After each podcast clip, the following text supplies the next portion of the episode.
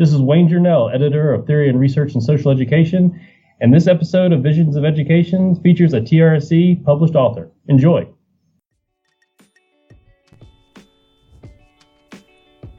You're listening to Visions of Education, a podcast where we take a look at big ideas in education from different perspectives. Hi, I'm Michael Milton, a high school teacher from Massachusetts. And I'm Dan Krutka, an education professor in Texas. We're here to help bridge the gap between educators in the K 12 and those professors in higher ed. We hope this podcast will help bring those fuzzy ideas in education into focus.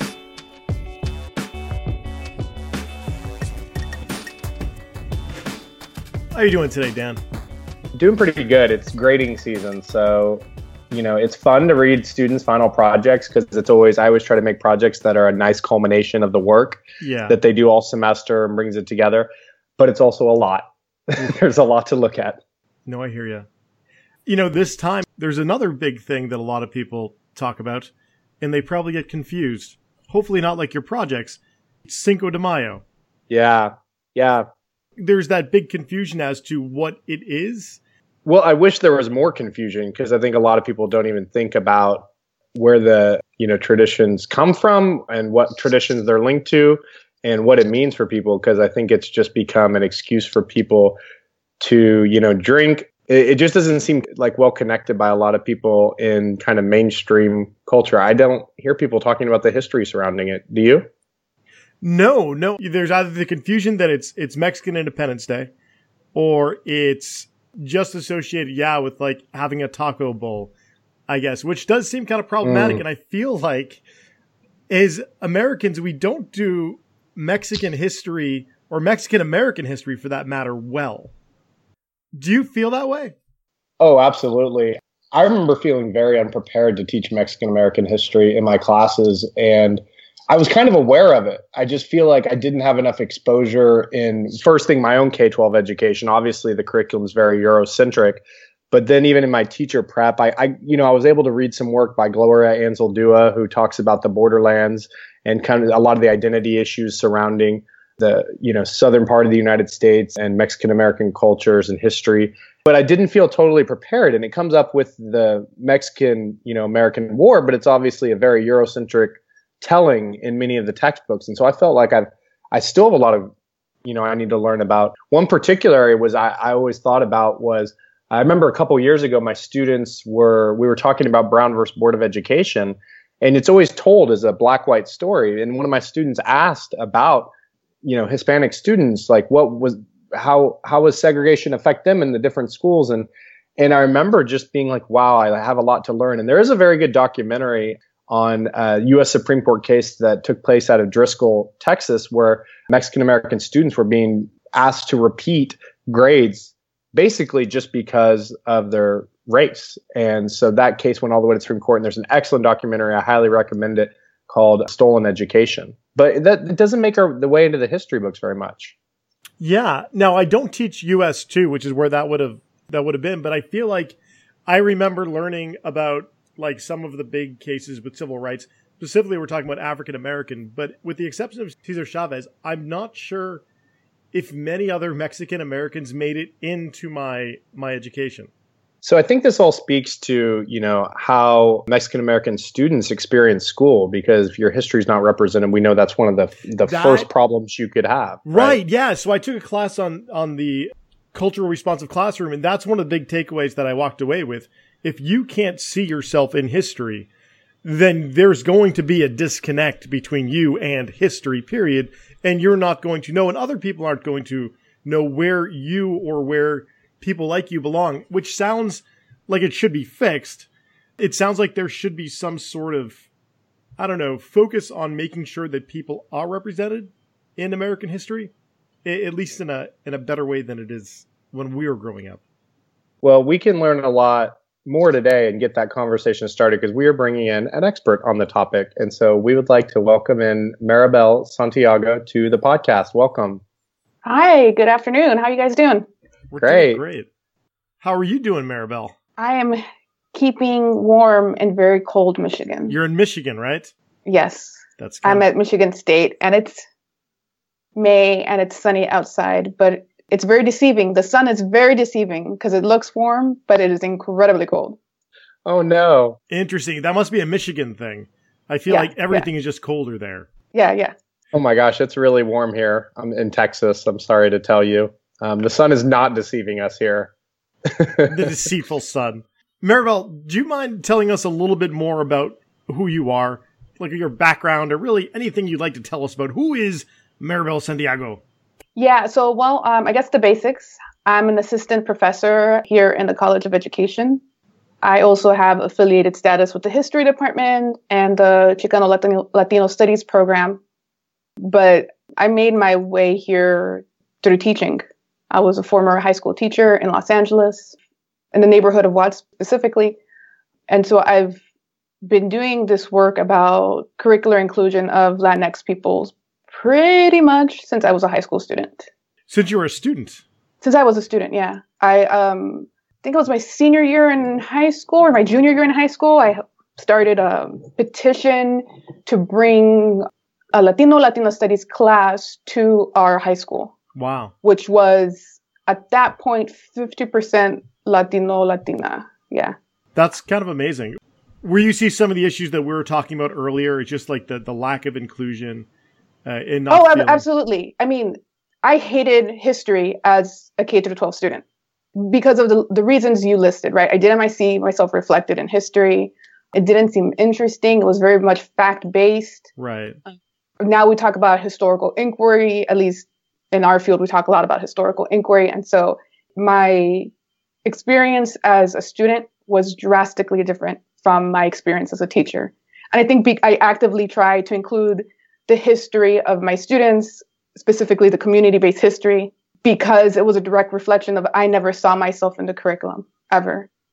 How did they respond to your petition and efforts? Is there was there any response it in your high so school? uneventful. You know, as someone who like, so I have to say, I hated history.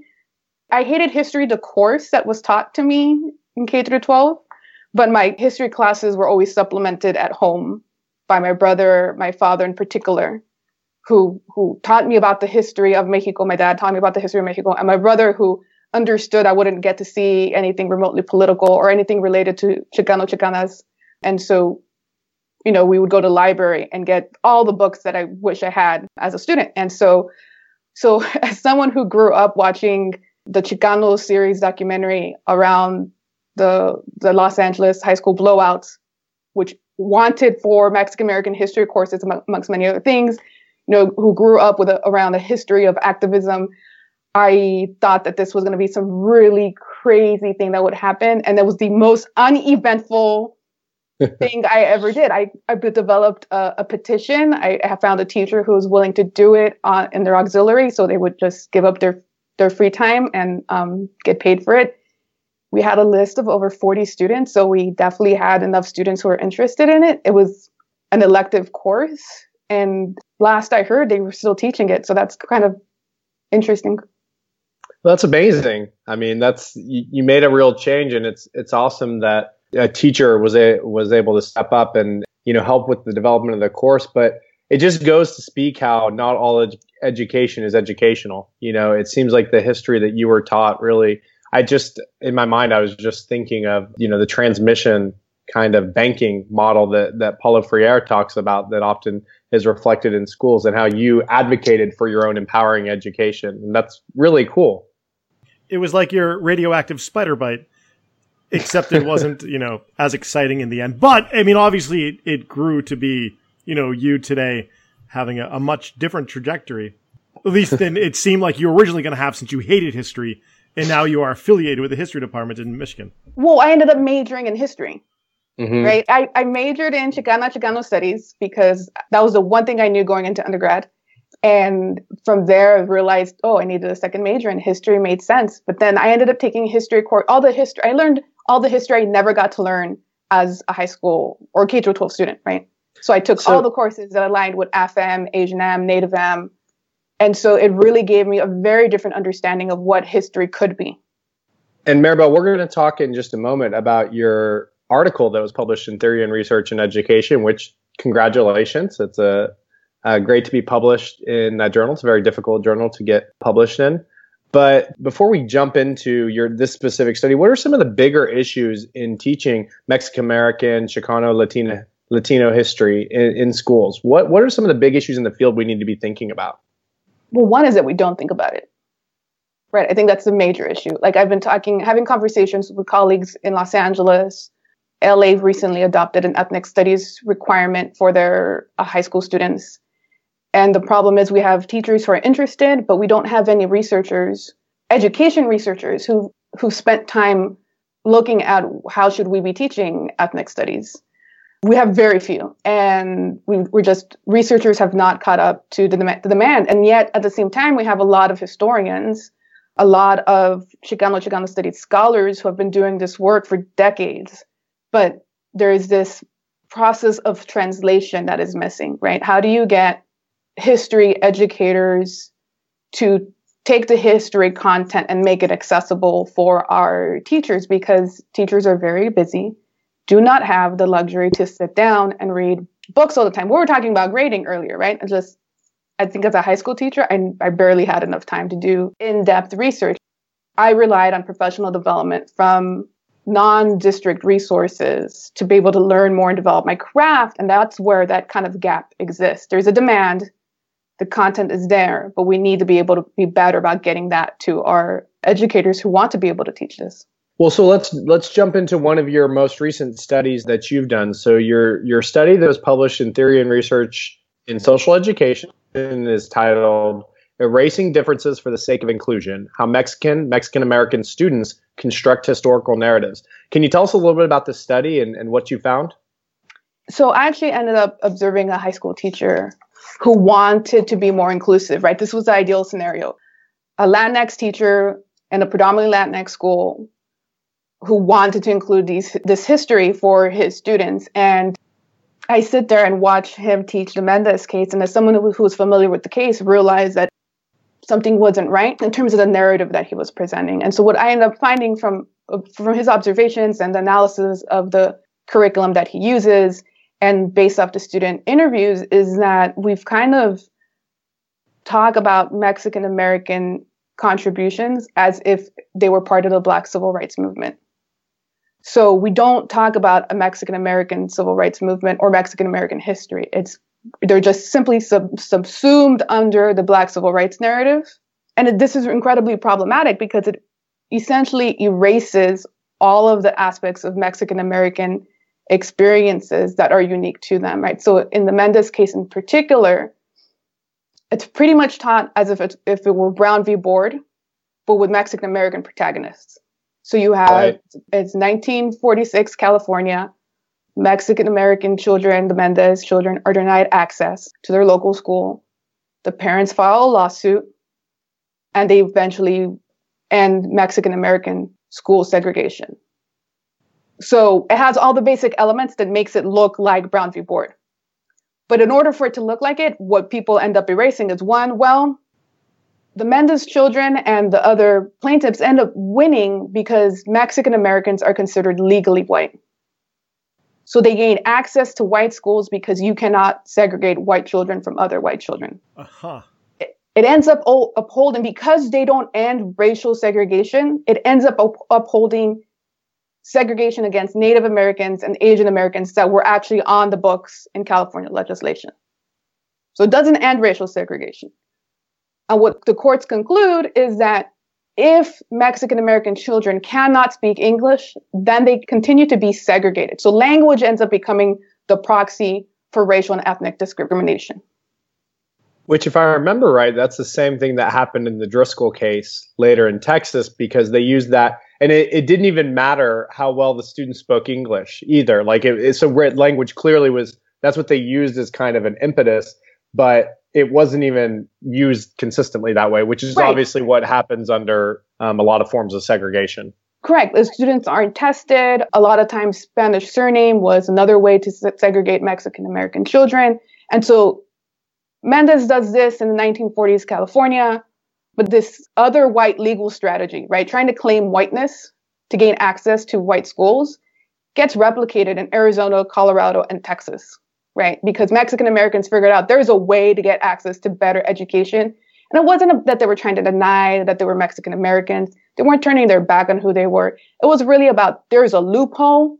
Let's take advantage of the loophole. And so that whole complex history of Mexican American identity, the social construction of whiteness, the, ra- the social construction of racial categories, period, the way that language and race and ethnicity are intersected gets completely erased from how we end up teaching Mendez in classes. What grade level were you looking at? What class were you in? And what were some of the things that you saw in the class? So I observed an 11th grade US history classroom. I observed two, but for this study, I actually only ended up focusing on one. And, you know, it was taught right before Brown v. Board and it was taught right before Little Rock Nine because chronologically it made sense. But it, it didn't really lead itself to understanding the real experiences of Mexican Americans and the curriculum. And, you know, you really can't blame the teacher for this, right? The curriculum said it, that it was this way. If you do an online search for curriculum materials on Mendez, you will get the same story. Right. The only way you actually know that language was later used as a proxy for racial segregation is if you pick up a book for, written by a historian or an article written, written by a legal scholar. And no educators reading that, you know, and so um, it just makes it, I think that's part of the, we were talking about earlier, what's part of the problem. It's translating that, translating the research that people are doing and making it accessible to teachers. We know that there's clearly some issues with the way that these curriculums are putting it in place. What is a better way to frame this, or, or what are some good strategies in bringing Mendez to your, or you know, to people's listening to their classrooms? What I've done is taken resources that already exist and making them, pairing them in ways that highlights the historical and the racial and ethnic nuance of the Mendez case. And one of the things that I lay out really quickly is we need to begin with understanding what the racial and ethnic categories that existed in the 1940s California, right? Because that's kind of the premise, right? So let's talk about. So when I actually when I did, I developed a curricular intervention for students in this other study, and that's where they begin. There were four racial ethnic categories in 1940s United States: Black, Asian, Native American, and white. Where do Mexican Americans fit? And very quickly, students understand, well, they don't, right? And so students will give you varying answers. They'll say black because we experience the same form of discrimination. And some will actually say Native American because we're both actually indigenous, right? But very beginning from that and tying it to students' personal experiences kind of lays the groundwork for understanding why white privilege exists and why Mexican Americans would claim white privilege. Because that's very important to understand they Mendez family wasn't trying to claim whiteness. It was the attorney who developed this legal strategy because it was a loophole, right? So that kind of lays the foundation for students. And then we have a series of historical historical inquiry interventions, which one examines. They're all based on the same historical question: Does the Mendez case end Mexican American segregation in California? And they see the the judge's decision text from Mark Brilliant's The Color of America Has Changed, which has been modified for high school students.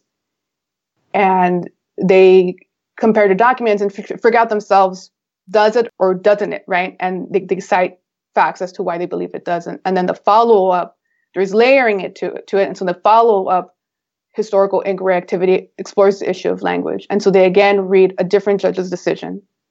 Um, and they read newspaper clippings to understand that language was later used as a proxy for racial and ethnic segregation.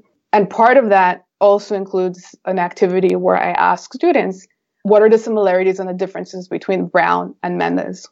Because this is what's this is what they're thinking in the back of their head, right? Oh, this is kind of like Brown, right? But it's kind of not. It's kind of not. And so it's kind of the elephant in the room if you don't actually explicitly ask it. And then they kind of explain why it's not and some of them say there's still strong similarities, but really the it doesn't really matter if the students say yes, it's like Brown v. Board or yes, it ended segregation. It's really about the nuance, right? If they can really understand that Mexican Americans claimed legal whiteness, that language is a proxy for racial segregation, that's really the understanding that you want students to walk away with because it really highlights the experiences of Mexican Americans.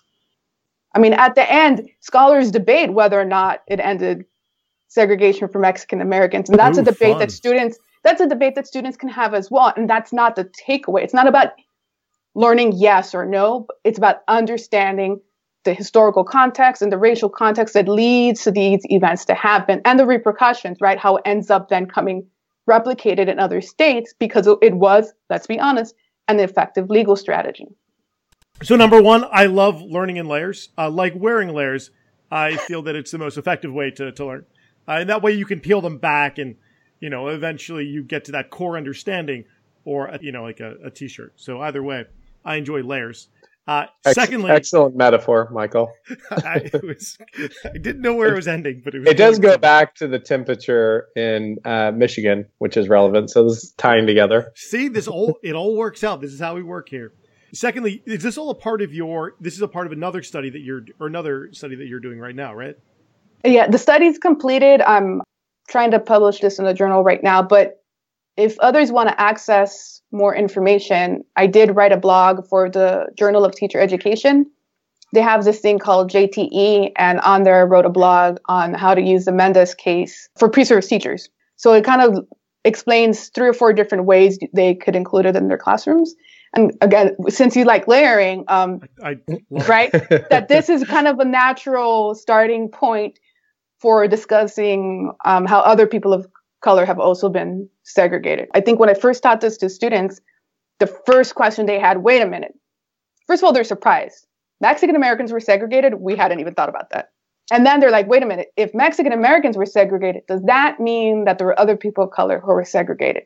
Does that mean that Japanese and Chinese Americans were also segre- segregated, right? So it leads to these other questions. And so it really is a nice yeah. uh, launching pad to be able to explore these topics.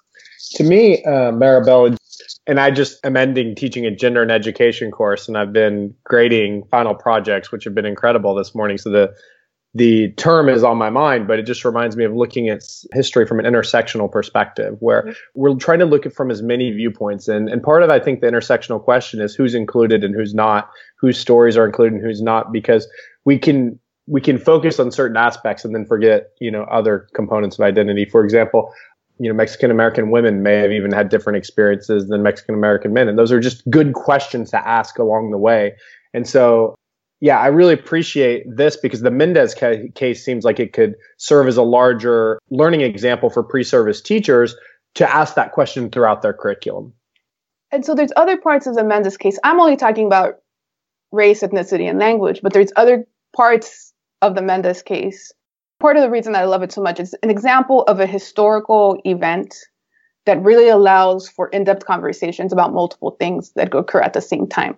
So in order for the family to be able to effectively launch this lawsuit, the father ends up, you know, driving around with the attorney, trying to pull in people who want to join the lawsuit. And so the mother, Felicitas, ends up running their farm in 1946, California. Like, that's a big thing to think about a, a, a woman to do at that time, right? She's running a couple acres all on her own, right? And she's hiring people to help her be able to work on the farm, including Mexicanos through the Bracero program, right? So then there's this additional layer of being able to understand how the Bracero program comes to be part of California legislation and be able to produce, the, you know, the, the foods that we need in California. And so there's multiple layers to this. And also Felicitas is actually Puerto Rican.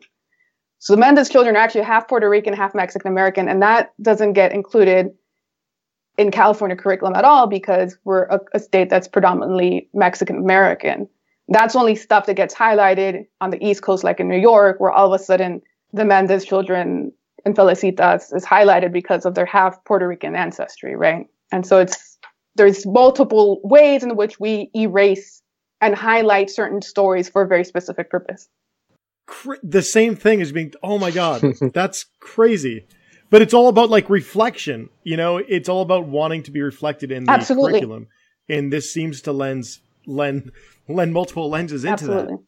So, Maribel, um, as we're kind of starting to finish up, Kit, what advice do you have for teachers who want to, you know, do this work, who want to ensure that there's an inclusion of accurate and enriching, you know, Mexican American, Latino, you know, culture and history in their curriculum? Where, where can they start? What advice would you have for them? I think at a very basic. They need to be more, have a greater understanding of what Mexican American, who Mexican Americans are. And, you know, there's several YouTube videos that available that talk about intersectionality, Mexican, Latinx, white privilege, why Mexican Americans are mestizos, why there's, why Mexican Americans and Mexicanos are various different shades, right? Because it's a combination of black African slaves, European and indigenous ancestry, right? And so that's just a very, I think, a very basic way to really expose yourself to the racial and ethnic nuance that exists in the Mexican American and Latinx community as a whole. And there's a lot of work now being done. Not a lot, let me take that back. Not a lot, but it's starting to gain momentum on writing about Black Latinx communities. I do have to ask this, and I should have asked earlier. What is Latinx? It's uh, so usually the way to be inclusive of both genders is to say Latino, Latino, right? But Yeah. uh, it's it conforms to the gender binary. So Latinx incorporates non-gender conforming people. So your class, which you started, was Latino Latina Yeah. history, and so it, today it might be if you were to create it, it might just be yes, Latinx. correct. Okay, that makes sense, and I I should have asked that earlier. I did. Have No, the no, no worries. I I forget sometimes. Um, I apologize for for you know. no, killing no, I don't know. Not for it's a, okay. You're on a there's, roll. there's a basic history stuff, right? And then I think it's really a reflection of you have to reflect constantly as a teacher. And I know Dan, you brought you brought this up about who am I including and who am I excluding, but also part of that questioning needs to be what am I te- like what represent what is what story am I representing? Am I representing a story that sounds very similar to another community just because I want students to understand it? And am I doing that at the expense of them actually learning the complex history of a community? Right. So it's about not just who's included, but how we're including them. And part of that is why are you, why are you including them? If you're just including people because you want to be able to check off the list, then you know this just sticking in the Mendez thing works for you. But if you really want to engage your students in better understanding their communities, we talked about this about seeing yourself in history, but you know, it's really important that non-Latinos, non-Latinx communities learn about the history of Latinx communities because our classrooms are becoming increasingly more diverse. We have Latinx communities popping up in places that we don't usually associate with Latinx. Like we think California, Texas, New York, Florida, right? But we don't think Georgia, mm-hmm. South Carolina, or places where becoming are increasingly Latinx in our schools, in our school representation. And so it's really important that it's not just about learning the history to be able to see their students reflected in it, but to have other people better understand the experiences of a Latinx community. I think you think about what's happened during our current presidency and everything that happened happened during the election is there was a clear misunderstanding of who Latinx people were are and mm-hmm. are right and not teaching about Latinx communities does no one any favors. If you if you are committed to not only understanding your students but wanting to work in a society that really treats them with respect and embraces who they are as human beings, then you're going to have to do a little bit of work and read up on some of the history yourself. I mean, to me, that's always meant it's not about just adding stuff to our current stories and narratives and textbooks. It's about redoing the whole story because once you see it through a different lens, it's not the same story. It's totally different, which is just, I think, part of the lesson from the Mendez case, right? Is that it's not the same as Brown. And so we have to look at it from a totally different viewpoint. And all, all of this, Maribel, just reminds me of, again, one of the purposes of social studies to me is to just ask those even the identity questions. Who are we? And it's it seems like a lot of teachers and classes don't address that for our you know Mexican American, Latino X community, and so we've got to do a better job. I agree. I agree. Maribel Santiago, it's been a pleasure to have you on today. Thank you so much for inviting me. It was fun. It, It was, was. fun. Where can our listeners find you and your work online? So I have a website, maribelsantiagophd.com, and that usually has the links to my most recent publications. There's a book about to come out at the end of the year entitled Making Controversial Issues Relevant for Elementary Social Studies. And that uh, wow. there's a book chapter in there uh, where I read about the Mendez case and list the different resources teachers can use, resources that are readily available to them, so it doesn't require them to, you know, do extensive searching. That sounds like an amazing resource. Yeah, that'll be great. Thank you. We'll definitely get that in the show notes. And again, just thank you so much for joining us today. We'll definitely continue the discussion online and maybe people will send you a few tweets. Oh, yeah, they could tweet Profa Santiago. That's my Twitter handle. So I could ask, uh, I can answer their questions. Perfect. And we'll have a link to all that and more. so at the Visions of Education podcast, we're all about sharing the learning. If you're doing something exciting, creative, or you just want to chat with Dan or I, or, you know, I guess it's just me and Dan who are running the Visions of Ed stuff. Just tweet us at Visions of Ed. And of course, if you haven't already, subscribe to us on iTunes, Stitcher, or anywhere you want us to be. And if you write us a five star review, we will read it on the air. It helps people find this. And write us a five star review. It's nice. Why not? It helps people find the podcast. You yeah. You're listening now. Go ahead and take some time and do it. And you can find me on Twitter. I'm at Dan Krutka. And I'm at 42 Think Deep. Until next time, this is the Visions of Education podcast signing off.